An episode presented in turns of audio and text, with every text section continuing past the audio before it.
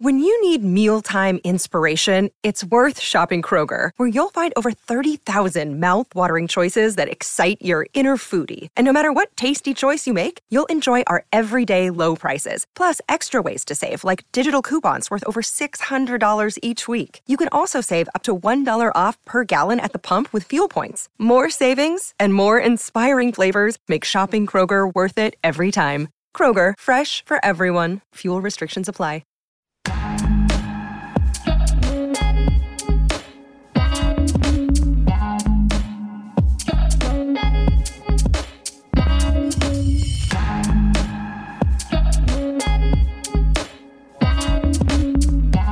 Welcome.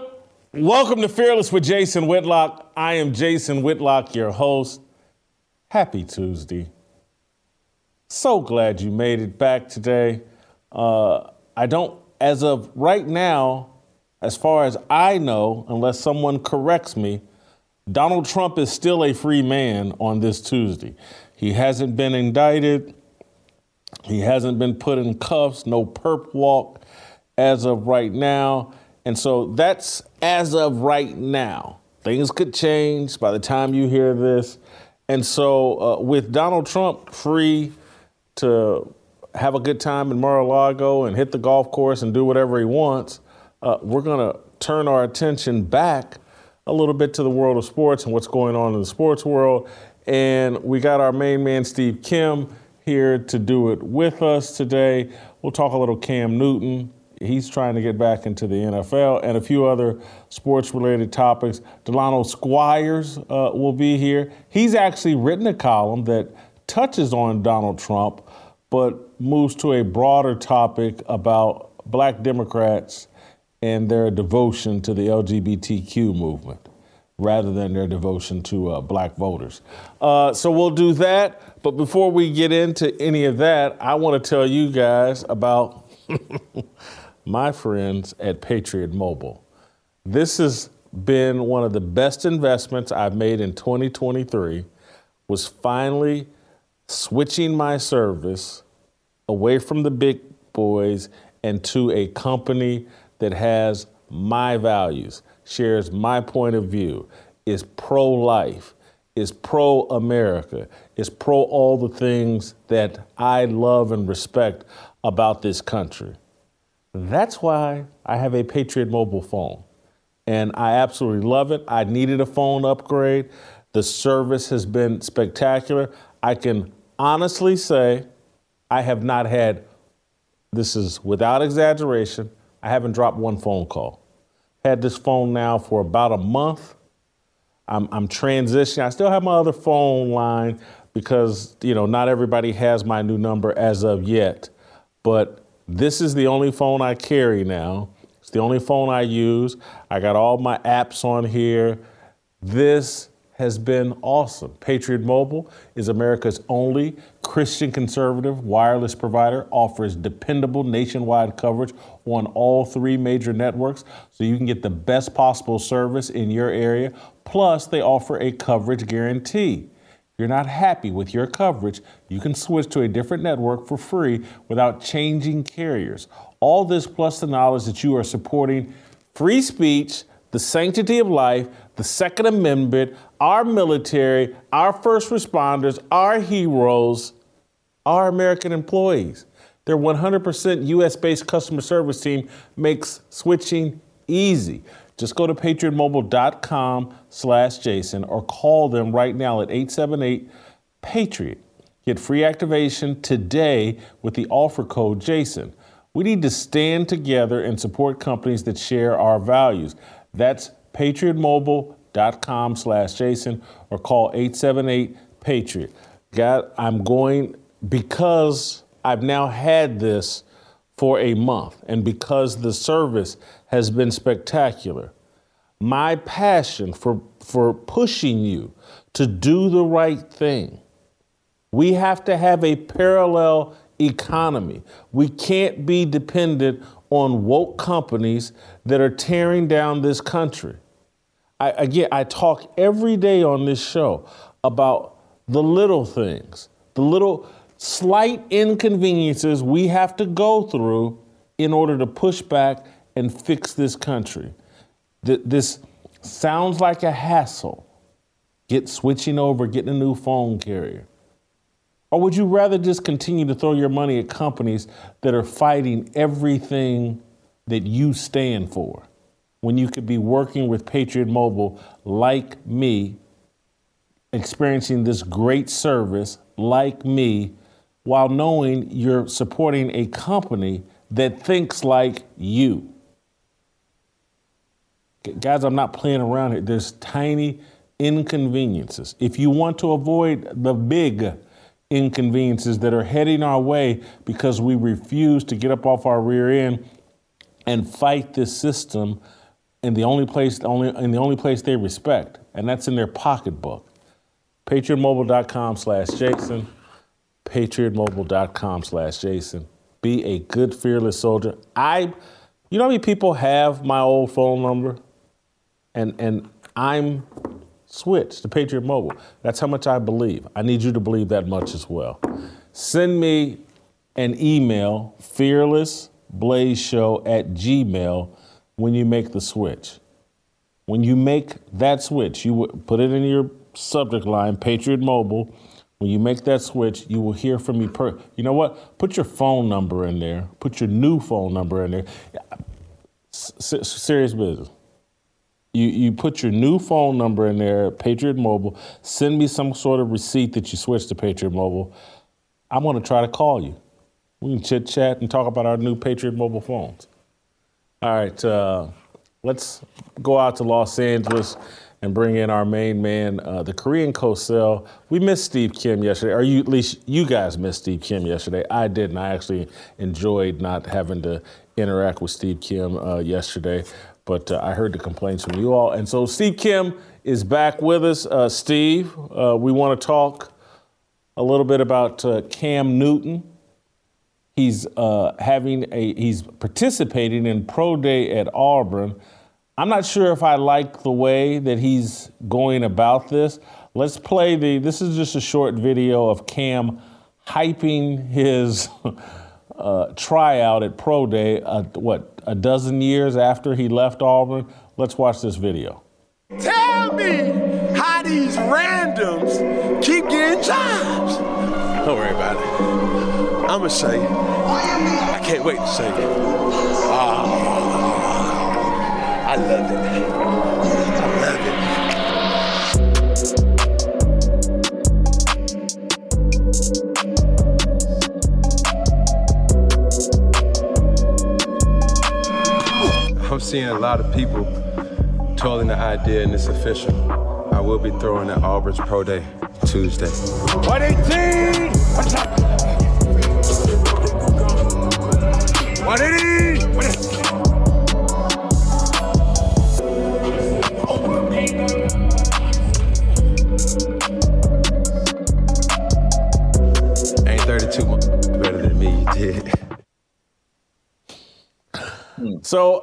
I can just imagine Cam at Pro Day throwing against air, getting into somebody's cell phone's face or cell phone camera. I'm back. Uh, Cam has learned nothing, Steve. He, he's he still thinks it's you know 2010 all over again. Do you like the way Cam is coming, trying to come back to the NFL? you know, if this was an episode of Married with Children, this would be Al Bundy at the 20th high school reunion for Polk High, wearing his Letterman jacket, talking about the four touchdowns he scored in that one game over and over and over again. But this is what happens, though, about um, self reflection and self awareness. If you're going to be a backup or a lower tier starter, I don't think teams look for this, this flamboyance. You can get away with it when you're the best player in the league or the MVP, like you were in 2015. Now, Jason, you'd have to refresh my memory. I've never seen anything like this, where a established veteran, especially one of his stature, actually has to go back to pro day. Think about this. If we use a music analogy, this is like a performer – uh, let's say Anita Baker, the great Miss Baker, played at every single major concert hall in the country, from Carnegie Hall to the Hollywood Bowl to the Forum, to Madison Square Garden. And then, uh, as her last album or so went aluminum, she has to go back to uh, late night at the Apollo, amateur hour. And next thing you know, Sandman Sims might be doing the crip walk out there, jettisoning her out, or Kiki Shepard putting the hand on her, thinking, "Oh my God, do you really? Is it really worth it?" I don't get it. Because here's the thing, I will agree with with Cameron. He might be one of the best 32 quarterbacks in the league. But I would say, in all fairness, based on where he's at, the erosion of skills, recent performance, he'd probably be among the lower third of starting quarterbacks, right? Do you want all of that for your low for a guy of that caliber? I, honestly, I, and then what would he ask for financially? That's the other issue that I have. But this has been a very, very strange descent from a once former great player. Look, I don't think over the last two to three years, Cam was one of the best 32 quarterbacks. Mm. Warren Sharp did a breakdown of him uh, over Twitter where he talked about, uh, I think, Cam ranking number 41 in, in many statistical categories uh, over the last, over some certain time period. I'm about to to call it up, but Warren Sharp, who's one of the smartest guys covering the NFL and doing statistical breakdowns, really, really trash Cam Newton. Cam Newton ranks in 2015 out of 44 quarterbacks. This is in 2015, his first five years in the league. And, and so he was ranked very high. And then Cam Newton's ranked out of 46 quarterbacks since 2019. 46 in TDs per interceptions, 46 in TDs per attempt, 45th in completion percentage over expectation, 43rd in EPA slash attempts, uh, 41st in target depth, 40th in accuracy, 38 in completion percentage, 34 in success rate, 33 in yards per attempt.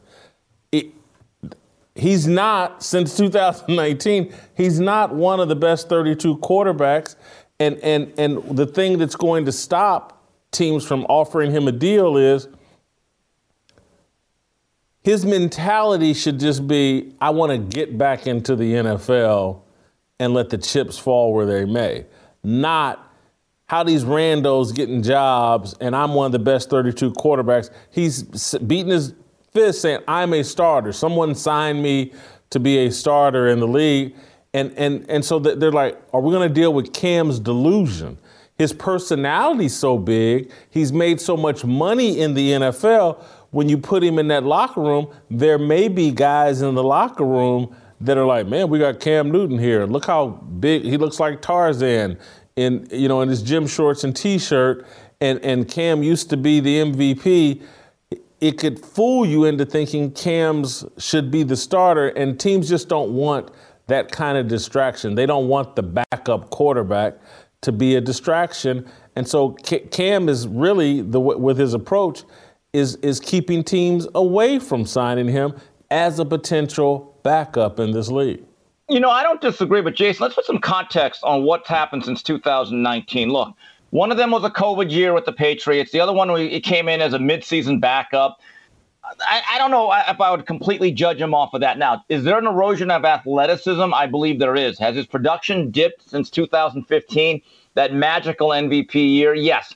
But I'm just saying, if you actually said at the beginning of training camp, you're our starter, we're going to have the installs with you, you're going to go through all the training camp, passing camps, and then the full camp with a decent amount of weapons. I think he can still be solid and serviceable. But you're right. It's that mentality. Uh, you know, when you're young and you're passionate, that athletic arrogance or confidence is your greatest weapon. But when you start hitting that wall, okay, and it's like that great diva. When she's 25, she's the hottest girl on the block. And when she's 40 and she doesn't look quite the same and she does not age well, it looks different and it is different and they don't know their place in society in life and entertainment. That's kind of the same thing that i see with cam newton. Uh, if cam newton was janet jackson he'd still think he's in control in 1988 it's really not that anymore. I hate to say it. And cam has to realize one thing. At his age and his style of play, uh, he's a bridge. He's a stopgap to the next quarterback. I, I believe for a while there's basically two types of teams in the National Football League. There's ones that have their quarterbacks and ones that are looking for their next quarterback. And basically, you're either with an established guy or a guy we're trying to get rid of.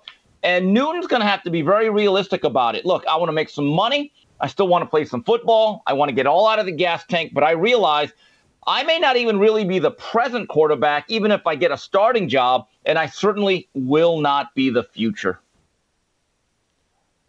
Here's what I, I went through this with my favorite NFL player and quarterback of all time, Jeff George, my high school teammate and friend. And people got to remember we're, we're, we're, friends. So hear me out and understand that we're friends and have been for a long, long time.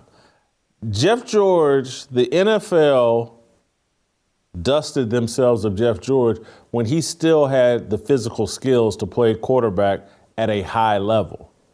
They moved on from him because they said mentally he's not in the right place for what we want out of him. And so at age 34, he struggled. age 35, he struggled. He was basically out like Cam, just begging anybody to give him a shot. And most teams did not and would not because they didn't feel he was in the right mental space. He wanted to be a starter. He wanted to compete for a starting job. He would tell anybody he's a starter. He wasn't in a backups mentality that that and you just have to humble yourself and perhaps take a role that doesn't suit your talent and then sneak up on people and, and get in that situation like he had in Minnesota uh, when I think Randall Cunningham got hurt and Jeff got back out on the field and played really, really well at a high level for the Minnesota Vikings, had him in the playoffs. He and Cris Carter and Randy Moss were making magic, the whole deal. That that Cam physically can still play in the league. The other thing working against Cam though is at his age he has to be a pocket passer and that's never been his strong suit. That, that, that's he never mastered all the things in the pocket, footwork, uh, discipline with his arm, and all those things. Getting the ball out on time. Those were never his strengths. And and instead of being this loud, flamboyant, these randos, and let me put out a rap. He needs to be showing a side of himself that, man, I'm a student of the game. I've been watching tape. I, am I'm, I'm going to show these, I'm going to cut my hair and, and show these guys that I'm a buttoned up, that, that I'm a buttoned up backup quarterback until someone gets hurt and they put me back out on that field. And then I'm going to try to tap into the greatness of Cam Newton. Uh, Jason, I was thinking about what's the situation that would work for Samson Newton. Okay, so let's say he wants to play the role of the mentor. How about this? And again, a lot of pieces have to fall into place. But if you are a team that is going to invest and roll the dice, because and that's what I think it is. If you're going to draft this young man in the top ten, if you're going to invest into Anthony Richardson, I would not start him day one. I just don't think he's ready. But I would say, okay, Cam, if you want to play the role of Chris Chandler to Steve McNair or be the veteran sage that can really make a lot of money on the back end holding a clipboard like Earl Morrall or Don Strock, I'd bring him in with the understanding, and this is where it gets a little dicey. Can Cam hand over that baton after about a dozen or so games? Because you never know. Look, let's go back. And I just thought about this. Eli Manning and his family leveraged their way out of San Diego to the New York Giants, right? And the expectation is okay, with all that, you better start. And they said no. And remember who the original starting quarterback was in front of Eli Manning with the Giants? It was Kurt Warner. Kurt Warner was thought to be washed up. He was beat up. The fight had been taken out of him. Mike Martz and his system let, let the quarterback naked, left him beat up and bruised. But he was such a pro. I mean, he was such a consummate veteran that provided leadership and guidance that another team said, you know what? Come over here. Try to teach Matt Leinart something, and guess what? He took over that spot, led them to a Super Bowl, and polished off his Hall of Fame resume. It can be done, but again, as you've noted and I've noted, it takes a little bit of self awareness and a certain amount of maturity. I think that's a great point. You know, the one team where I think Cam would make sense as a backup would be Baltimore if they had Lamar Jackson signed. oh. if, if they, oh. But I, wouldn't put Cam anywhere near Anthony oh. Richardson because yeah. Cam, Cam would be like, I'm better than Anthony. He wouldn't be saying, I'm better than Lamar Jackson. And he, he, he could perhaps be, if Lamar got hurt, he could get Baltimore through a few, a few games. He could be an, but he's just not in the right mentality. Yeah, and by the way, I just saw on Twitter before we came on here, uh, the Dove Bar Kleiman, I guess he reported or tweeted that Lamar Jackson and the Ravens, they're not just sleeping in separate beds. Looks like Lamar Jackson's moved out to the Hojo, Holiday Inn. Looks like he's called uh, Marvin Mitchelson, the famous divorce lawyer. no, it's still his mom. But I'm just saying, it looks like that relationship may have come to an end because it looks like he wants his way out. I never thought it'd get to this point. I think it's sad. I think it's unfortunate. I think there are no winners here. That's interesting. I'm not surprised mm. when you're Man. representing yourself and you're trying yes. to get the richest contract in the NFL. It's going to get personal when everything you read over Twitter. And again, an agent would read all those tweets completely different. But when it's it's Lamar, when he's reading those tweets, everybody's in agreement. I'm the greatest thing since oh. sliced bread. I should get a guaranteed contract. You got guys like Jim Trotter and these people saying that all the Justin Herbert and Joe Burrow and Lamar, they should all come together and demand and, and hold the line on guaranteed contract. It's all a stupid pipe dream and, Jason, and Lamar's got, caught up in it, and he doesn't. Go ahead, Jason. I've got a scenario, and it works. Indianapolis kind of needs a quarterback, right? I mean, I mean, who are they looking at now? Jake Delhomme, uh, Archie Manning, Dan Fouts. You know what? Time to go young. Get someone in their prime, okay? Because they, they've gone with the uh, age movement, hasn't worked. Lamar to Indianapolis just symbolically makes sense. And when he moves out all his stuff, take a Mayflower van. So from Baltimore to Indianapolis, it's like 1984 all over again. Oh, this works. This is what I do. Ideas like that, there, yeah. Whitlock. That's why I get paid the big bucks here on Fearless. yeah, yeah, yeah. Don't see that happening. Okay. Uh, but th- that that would be interesting. That would be. Hey, I want to move on to a college basketball story. I don't know if you caught this, but uh, Antoine Davis star guard for Detroit Mercy University, uh, was close to breaking Pistol Pete Maravich's all-time collegiate scoring record. Uh, he came up four points short, missed a bunch of 3s mm-hmm. in his last uh, regular season of the conference tournament game. The team finished 14 and 19 and thought it was going to be able to pay $28,000 and buy its way into the CBI and you know one of these other postseason tournaments you pay to get CBI? into. Yeah, is and that, the CBI. The NIT? okay. it may be the NIT of the NIT of the, of NIT. the NIT. I mean, yeah. Uh, but they thought they could buy their way in, and and the CBI took a lot of blowback from, including Pete Maravich's son didn't want this to happen. They, here's a losing team. They buy their way into this tournament. The guy breaks the record. Pete Maravich's son and a lot of old school college basketball people wanted the record to remain with Pete. So Antoine Davis doesn't get it. Detroit Mercy can't buy its way into any of these tournaments. People complain. People didn't want the backlash. It wouldn't let them buy their way in. And so he was quoted yesterday saying that uh, he got cheated out of something that they can't ever give back to me. Uh, I think it's selfish and weird that people emailed or called the CBI to say we shouldn't be in the tournament because they didn't want me to break the record but there's nothing to hold my head down about. I still feel like I'm the best scorer in my generation. especially finishing number two behind Pete Maravich. Wait a minute. Wait a so, minute. Uh, Another day is here, and you're ready for it. What to wear? Check. Breakfast, lunch, and dinner? Check. Planning for what's next and how to save for it? That's where Bank of America can help. For your financial to-dos, Bank of America has experts ready to help get you closer to your goals. Get started at one of our local financial centers or 24-7 in our mobile banking app. Find a location near you at bankofamerica.com slash talk to us. What would you like the power to do? Mobile banking requires downloading the app and is only available for select devices. Message and data rates may apply. Bank of America and a member FDIC. Let me add just a little bit more context before you snap.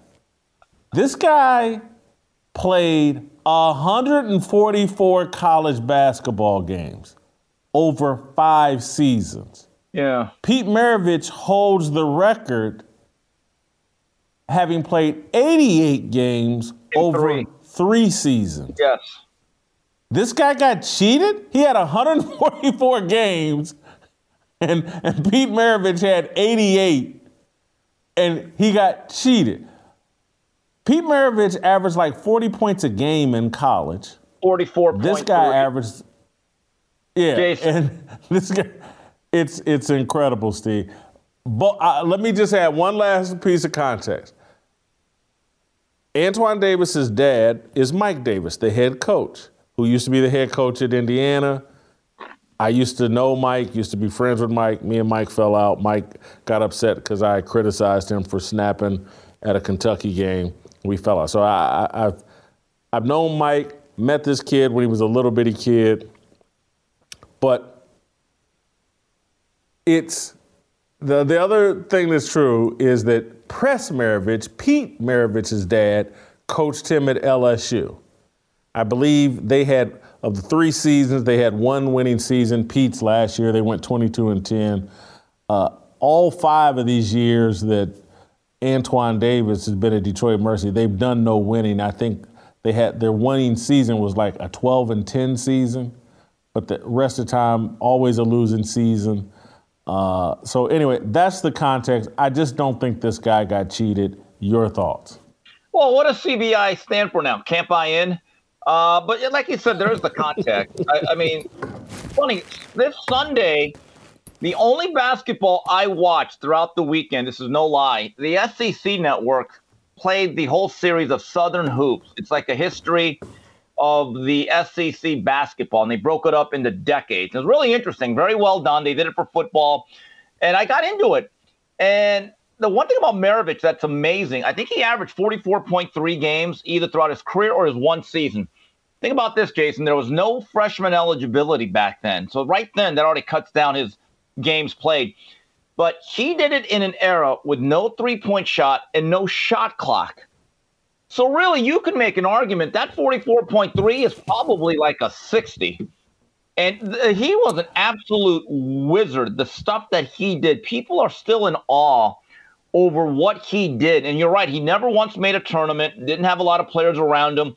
Kentucky was still the dominant force. I believe he never beat Kentucky throughout his career.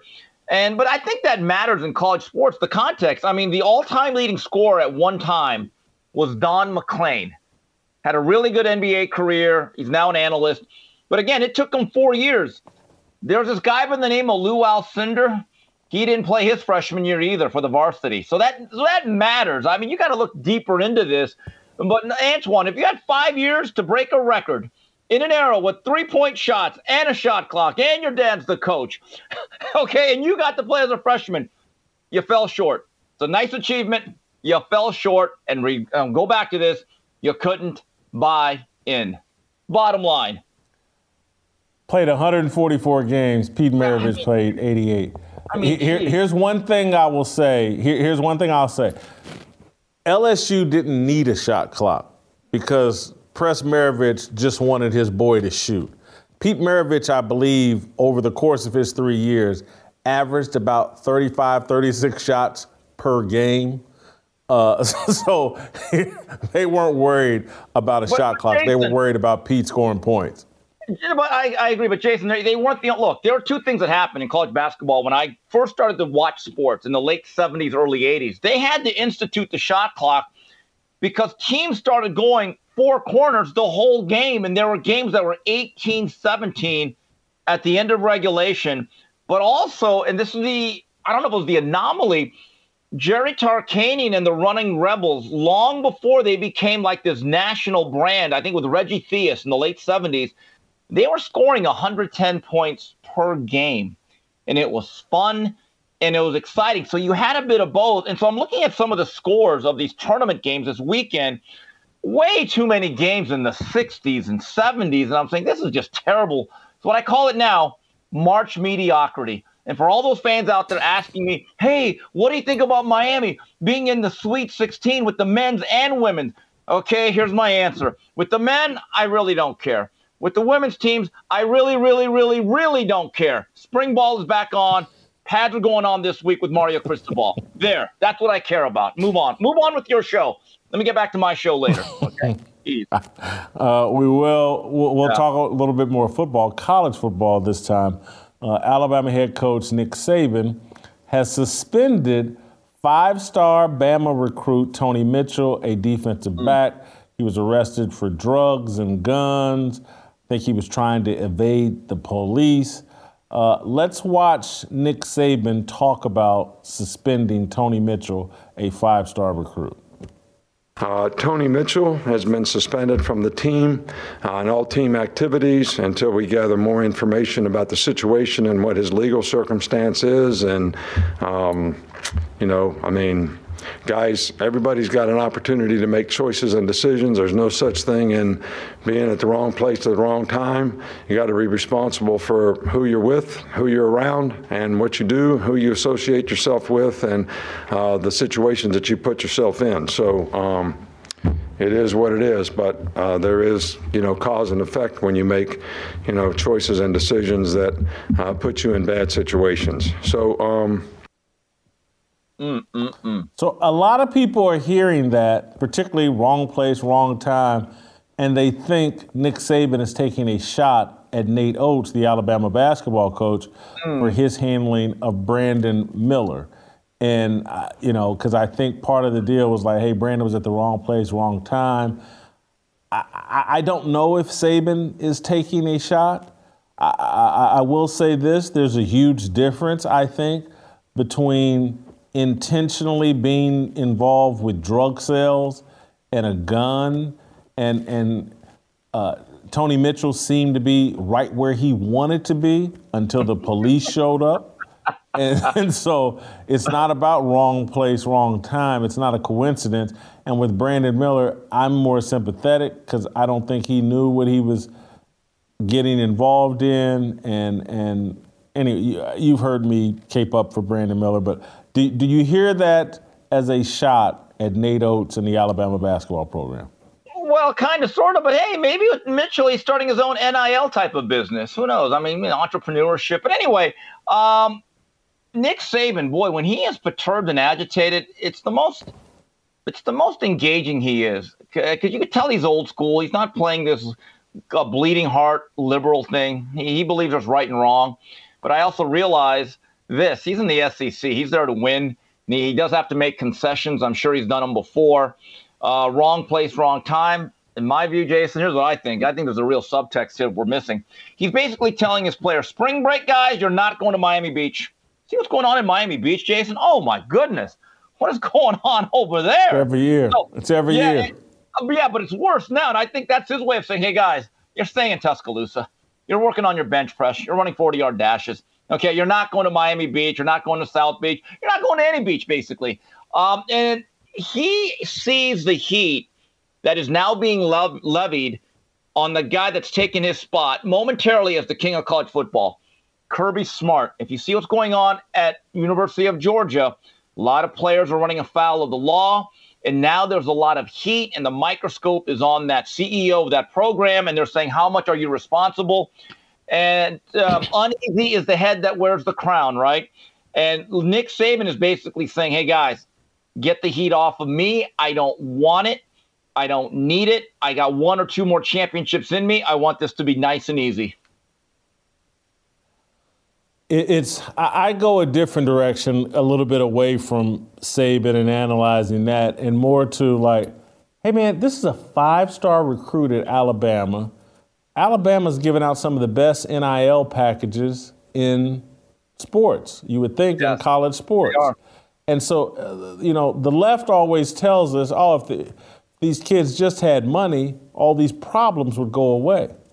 And, and, and I just don't buy that. It, it amplifies the problem. And, and again, th- there's a cultural problem and cultural rot and decay and a culture that many of these kids have bought into that has to be fixed. And money doesn't do that. It just it lets them dive deeper into that culture of materialism and criminality and, and stupidity. So, uh, you know, Jason, I don't want to say I feel Nate sorry Newton? for anybody here, but Remember Nate yeah. Newton yeah. at the top of his craft, had a lot of money. He was a celebrity. He looked like he was headed for big things as being like a John Madden type media personality. And he was he, it turned out he was running an underground weed dispensary. I mean, and then it all came crashing down. And then there was a receiver who played for the Cowboys and I think was on the Bears when this happened. His name was Sam Hurd. And he signed a multi-million dollar contract. And then he was trying to run his own business of the same variety. So you're right. So does money build character or does it reveal it? That's the question.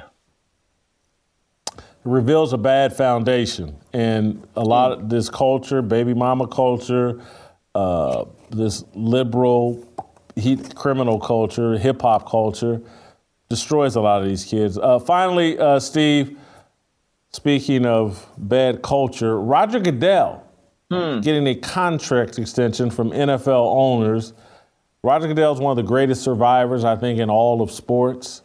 Uh, it, it's it's Adam Schefter puts out a list of Roger Goodell's uh, biggest accomplishments that I guess justify uh, Goodell getting a new contract. I'm sure Jerry Jones is rolling over in his uh, plush sheets this morning and Dan Snyder, I'm sure, just threw up in his coffee thinking about this. This is what they were trying to stop, and Papa John was trying to stop. Anyway, let's watch Adam Schefter talk about the great Roger Goodell. When we look back on all that he has accomplished, there will be questions about player safety and concussions that have come up. There'll be questions about the league's record on minority hirings, which has not been good. But there also has been the point that he has helped boost and elevate the value of franchises to record levels. The league played every game during the pandemic at a time when many people thought that they wouldn't. And there are all sorts of uh, profits that he's helped make for the league. He's turned the league into a money making machine where the league is the envy of all other sports leagues in terms of the product they put out, the value of the franchises, the media rights fees that they get each year from these networks. And so this will continue that now going forward and put to end any speculation that had existed that Roger Goodell was on his last deal. This will be his fourth extension from the National Football League. Hmm. I don't think he deserves credit for any of those things that uh, Adam Schefter is giving him credit for. You know, you want to give that credit to Pete Rozelle, I got no problem yeah. with it. But that, that's all he's been living off of is what Pete Rozelle built. He's just he's a, he's a great survivor and offing Daniel Snyder and and smearing uh, Jerry Jones's reputation. Hats off to Roger Goodell. He survived and he's going to make another 50, 60 million dollars a year for another 4 years. Everything that is happening in the NFL was built in large part because of the infrastructure forced by Pete Rozelle in terms of making everyone uh, on the same television deal, creating unity, parity, the way he ran the draft, um, understanding the bigger picture. Pete Rozelle did this. I don't think that job is particularly hard. Do I think there's a lot of pressure? Yes. Is there a lot of scrutiny? Yes. Are you going to be under the microscope? Yes. But with that being said, I don't think you can screw up the NFL. I really don't. Um, short of completely dismantling the game, that thing is on such automatic pilot that the three letters NFL, the shield as they call it, just look at the television ratings the quality of games, I'm not so sure it's as good as it was 20 years ago. But if you look at the one sport that is proven to really capture hold of the American public, whether it's through gambling, fantasy sports, or just the fact we have a fascination of football, even though participation levels are down at the youth level, there's something about football that we love. I mean, think about the strength of this game is that we talk about it almost every month of the year is what they call like the vertical. And again, this goes back to uh, Pete Rozelle making the NFL draft into a television show, a full blown primetime television show. I don't know about you, Jason, but um, I would always get frustrated when I was growing up that when the draft was on a Thursday afternoon, I believe, or a Tuesday, I could watch like the first round for one hour. And would always get to the fourth pick, and then I'd have to get to school. And then you'd have to find out what happened. And I'd get like all the newspapers of USA Today and figure out, all right, who got drafted in the sixth round here? Okay. And I'd actually go through all the players. Um, and then it became a Saturday thing. And like, oh my God, Saturday, I could watch the whole thing. Now look at it. It is a primetime television show where the first round is a show unto itself. Now the combine, I this is how sick I am. I actually watched a lot of the combine. I watched a lot of three cone drill. I did, and I'm like, what am I doing? But I couldn't get enough of it. But it that's that. But that is the Rozelle impact. It has nothing to do with Goodell, and Goodell's at the right place at the right time. Thank you, Steve. Great job. I need you guys to hit that like button, hit that subscribe button. I need you, if you're listening over Apple, give me that five star review, leave a comment. Uh, Delano Squires, next.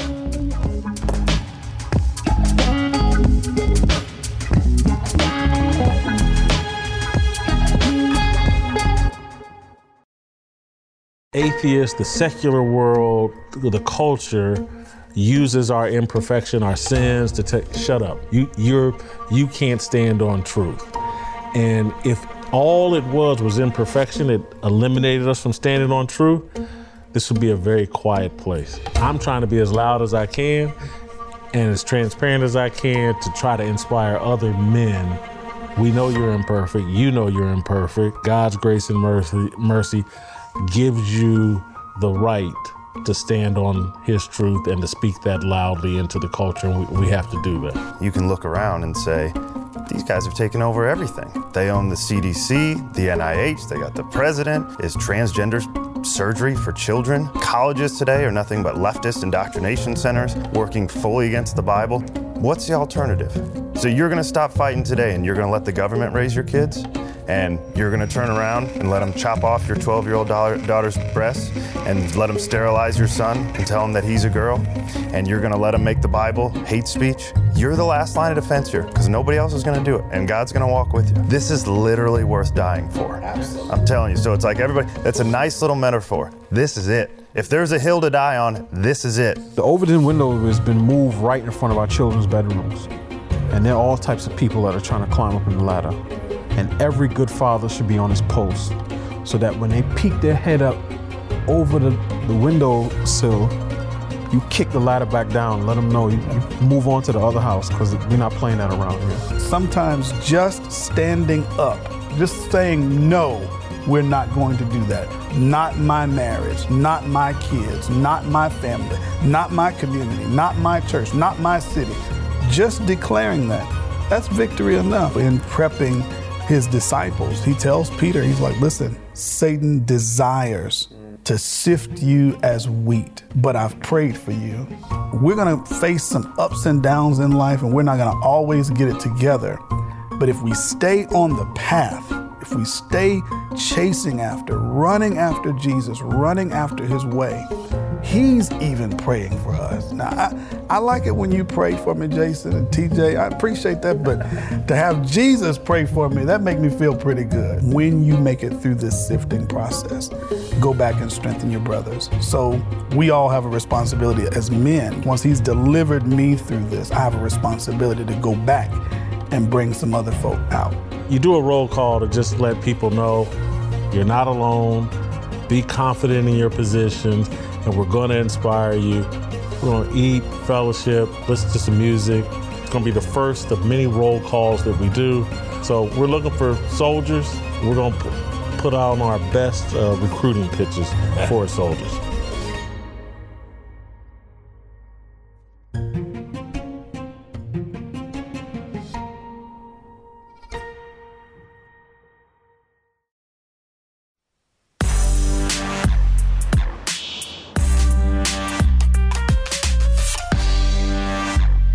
All right, welcome back.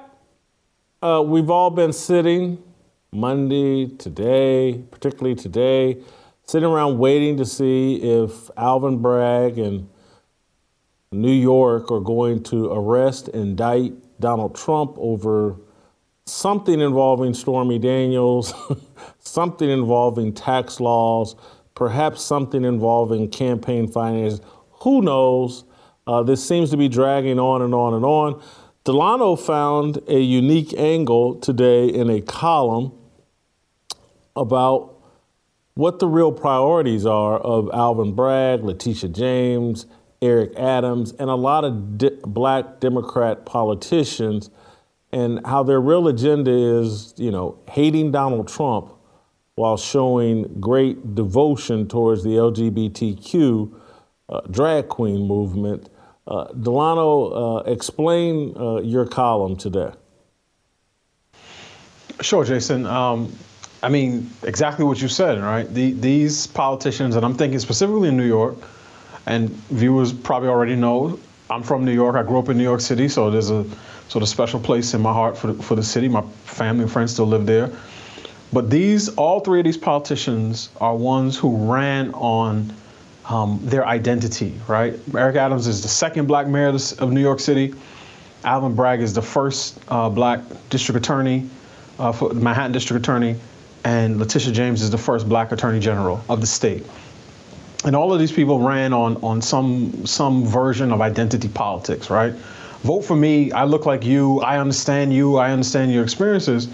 But then they get into office, and they they rule. They govern in a way that does not serve the best interests of the very people that they claim to represent. Um, and that's why uh, what I said was what I said in the piece is that Alvin Bragg, who's basically you know made 55% of felony cases turn into misdemeanors, um, suddenly finds the rule of law when it comes to a potential Trump payoff to Stormy Daniels or some other process crime that, that he intends that he potentially intends to, to prosecute.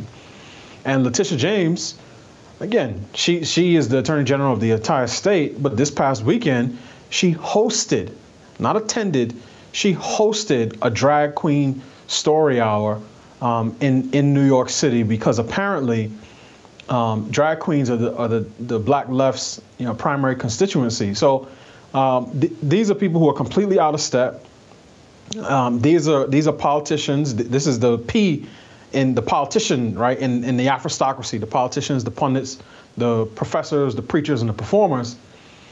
These are people um, who are the most self-serving. And again, Eric Adams is right there with them. Um, Eric Adams, of former cop in NYPD cop, who last year sent out an official statement saying that drag queens are an essential part of the education that New York City kids should ex- should expect to receive. So um, I, I, have a lot of uh, feelings towards these people, and I, am trying to be Christian and winsome here, but uh, I, I, see them as being a source of a lot of mischief in our community, not just in New York City. I only use that because it's obvious and this has, you know, it's tied into Trump in some ways, but across the board, across the country, um, identity politics, and the notion that more black politicians are going to save the black community has been a complete and abject failure. It's been a complete and abject failure, and then you humorously make the point that if Donald Trump wanted to evade his criminal problems in New York, he should perhaps uh, do a drag queen story hour at a school or something, and and and Correct. now these people will all worship him. Co- correct. It, it would really scramble the left's brains because, again, now you have two forces coming together, right? Their intense hatred for Trump and their, their slavish sort of fealty towards uh, drag queens. And I'm not sure they would know how to how to you know work that out. So yeah, if if he if he dressed put on a wig and makeup and some you know fake prosthetic boobs and, and called himself Storm Daniel and went down to the local library or the local school and started reading to kids, I'm not sure how the New York Times or the Washington Post um, or any of these other publications would, would handle that. They, would be forced to decide which of their two obsessions, Trump hate or L- LGBT worship, um, they would be willing to to to let go of. So uh, it, it's admittedly, Jason, I did not go to law school, so I'm not sure that most uh, trained lawyers would advocate this legal strategy. But it is something that came to me yesterday. I said, if Trump really wants to get out of this out of this mind, he he should dress in drag and and go to a school in the library and force the the left to declare their real priorities. You made an interesting point that I in, in the in the column that I really want to pick up on. You were talking about Eric Adams, because you could have been talking about Adams, Letitia James, or Alvin Bragg. That uh, their love of drag reflects the priorities of white Lululemon liberals on the Upper West Side, not working class black voters in Brooklyn.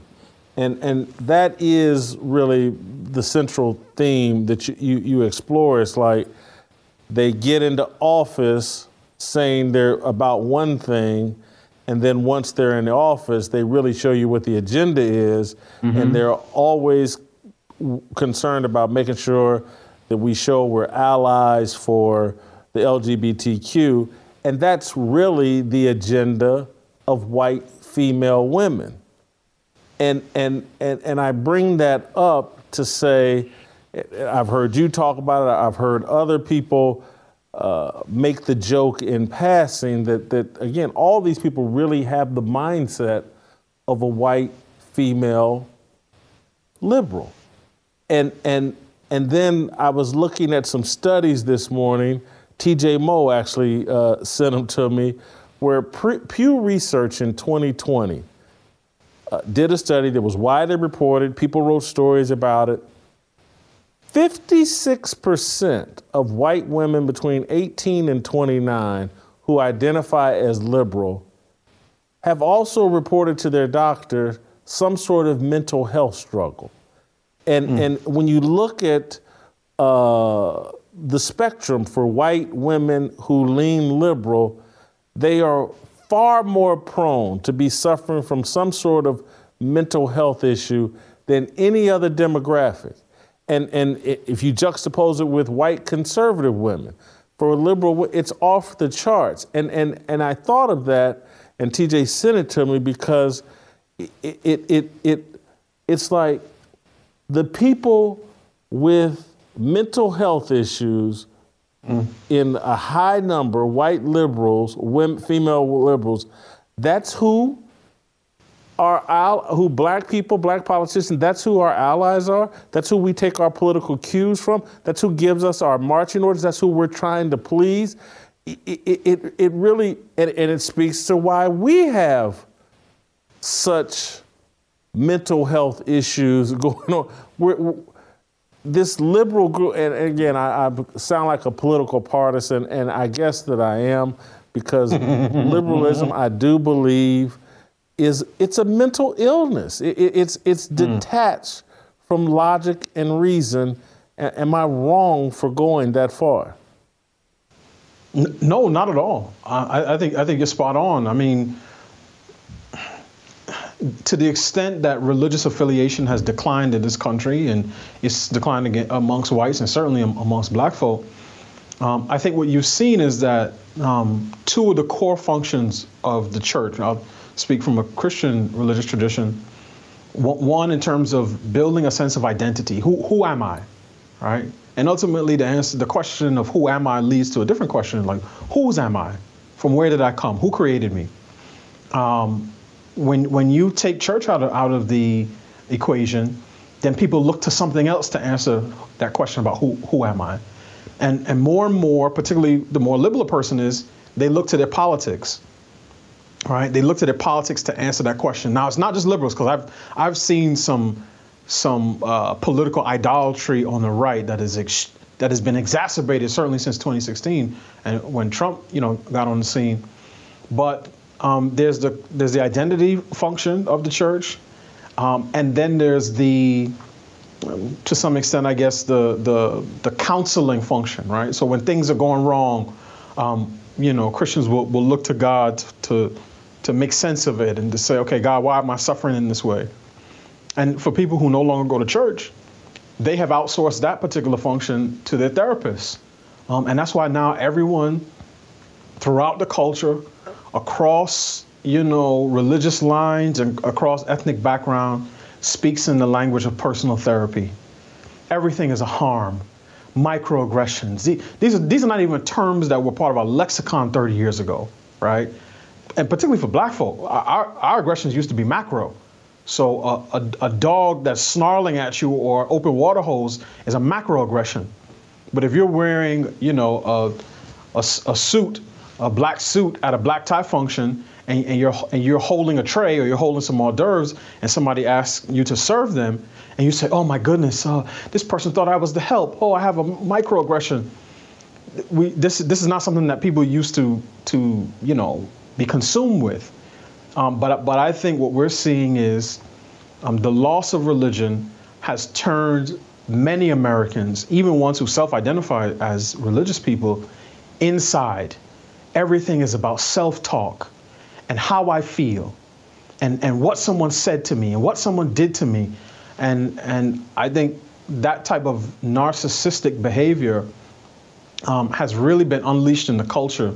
And, and you see it working its way throughout every part of, of our political system in terms of or popular culture Jason, I mean, even some of the shows we talked about in the last couple of weeks, you know, when you see the most powerful or influential voices in sports media, and their constant complaint is that some uh, Lamar Jackson is not getting paid enough money, or the same people, Angela Bassett didn't win some award.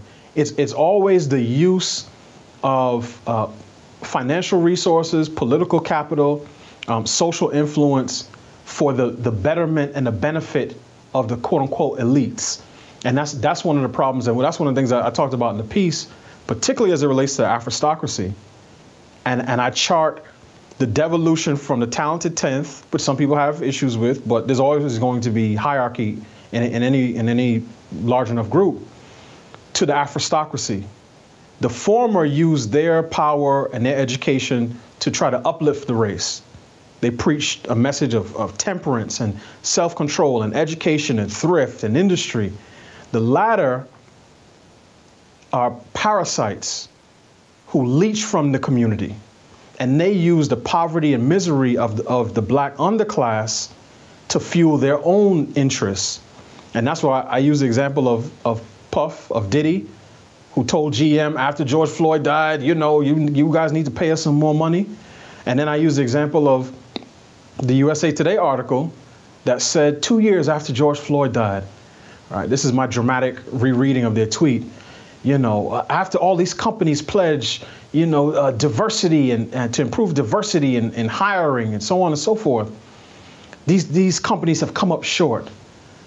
And the people who haven't gotten the perks and the power are black women.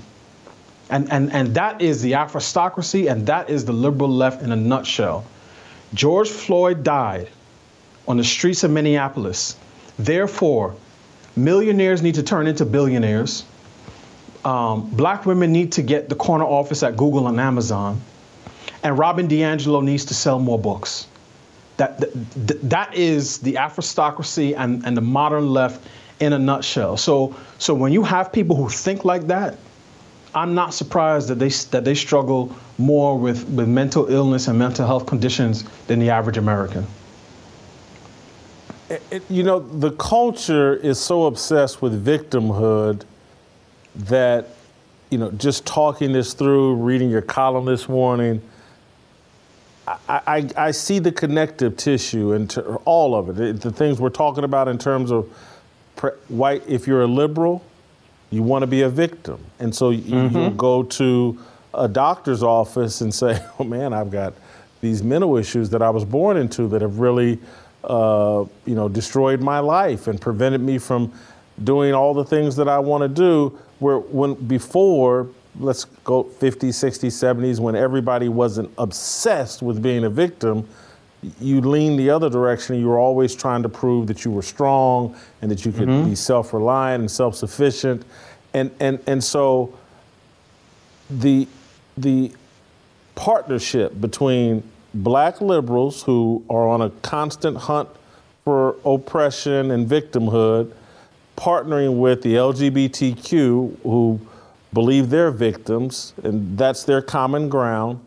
And then both groups have somewhat settled on, but particularly black people have, that proof of our victimization is Donald Trump. Mm. It, it's it. We can no longer point to a lynching tree or a set of laws or whites only signs or segregated school. We can't point to any of those things. And so we've made Donald Trump the proof of our oppression. And so we're obsessed, and, and the LGBT crowd ha- has Donald Trump as proof of, of their oppression, even the, the whole thing. Virtually all the laws, the whole society has been set up to show empathy and sympathy for these alleged so called victim groups. It, it, but, you know, Trump keeps the myth alive that, you know, you can't make it in this world if you're black or if you choose to sleep with someone of the same race, which is an own personal decision that no one on on your job really cares about. If you weren't trying to make it front and center, if that wasn't you know your identity, no, I, you know, I'm sure I work with a lot of homosexuals, transgender, who I didn't know, I didn't care. It wasn't, I, wasn't evaluating them that way. Anyway, I'm rambling, but I, you gave me a lot to think about uh, this morning, and I appreciate it. Thank you, Delano. Uh, Thank you, Jason. We'll see you uh, later this week. Uh, let's play tomorrow, and we'll see you tomorrow.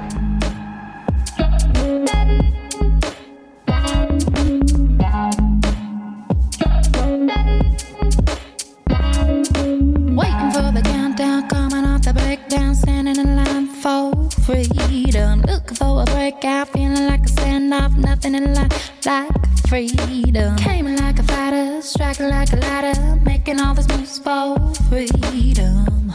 I want freedom.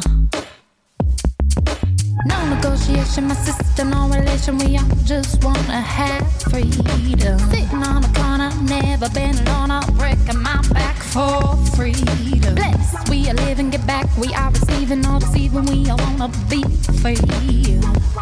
We want freedom. I just want, I wanna be. I just want, I wanna be.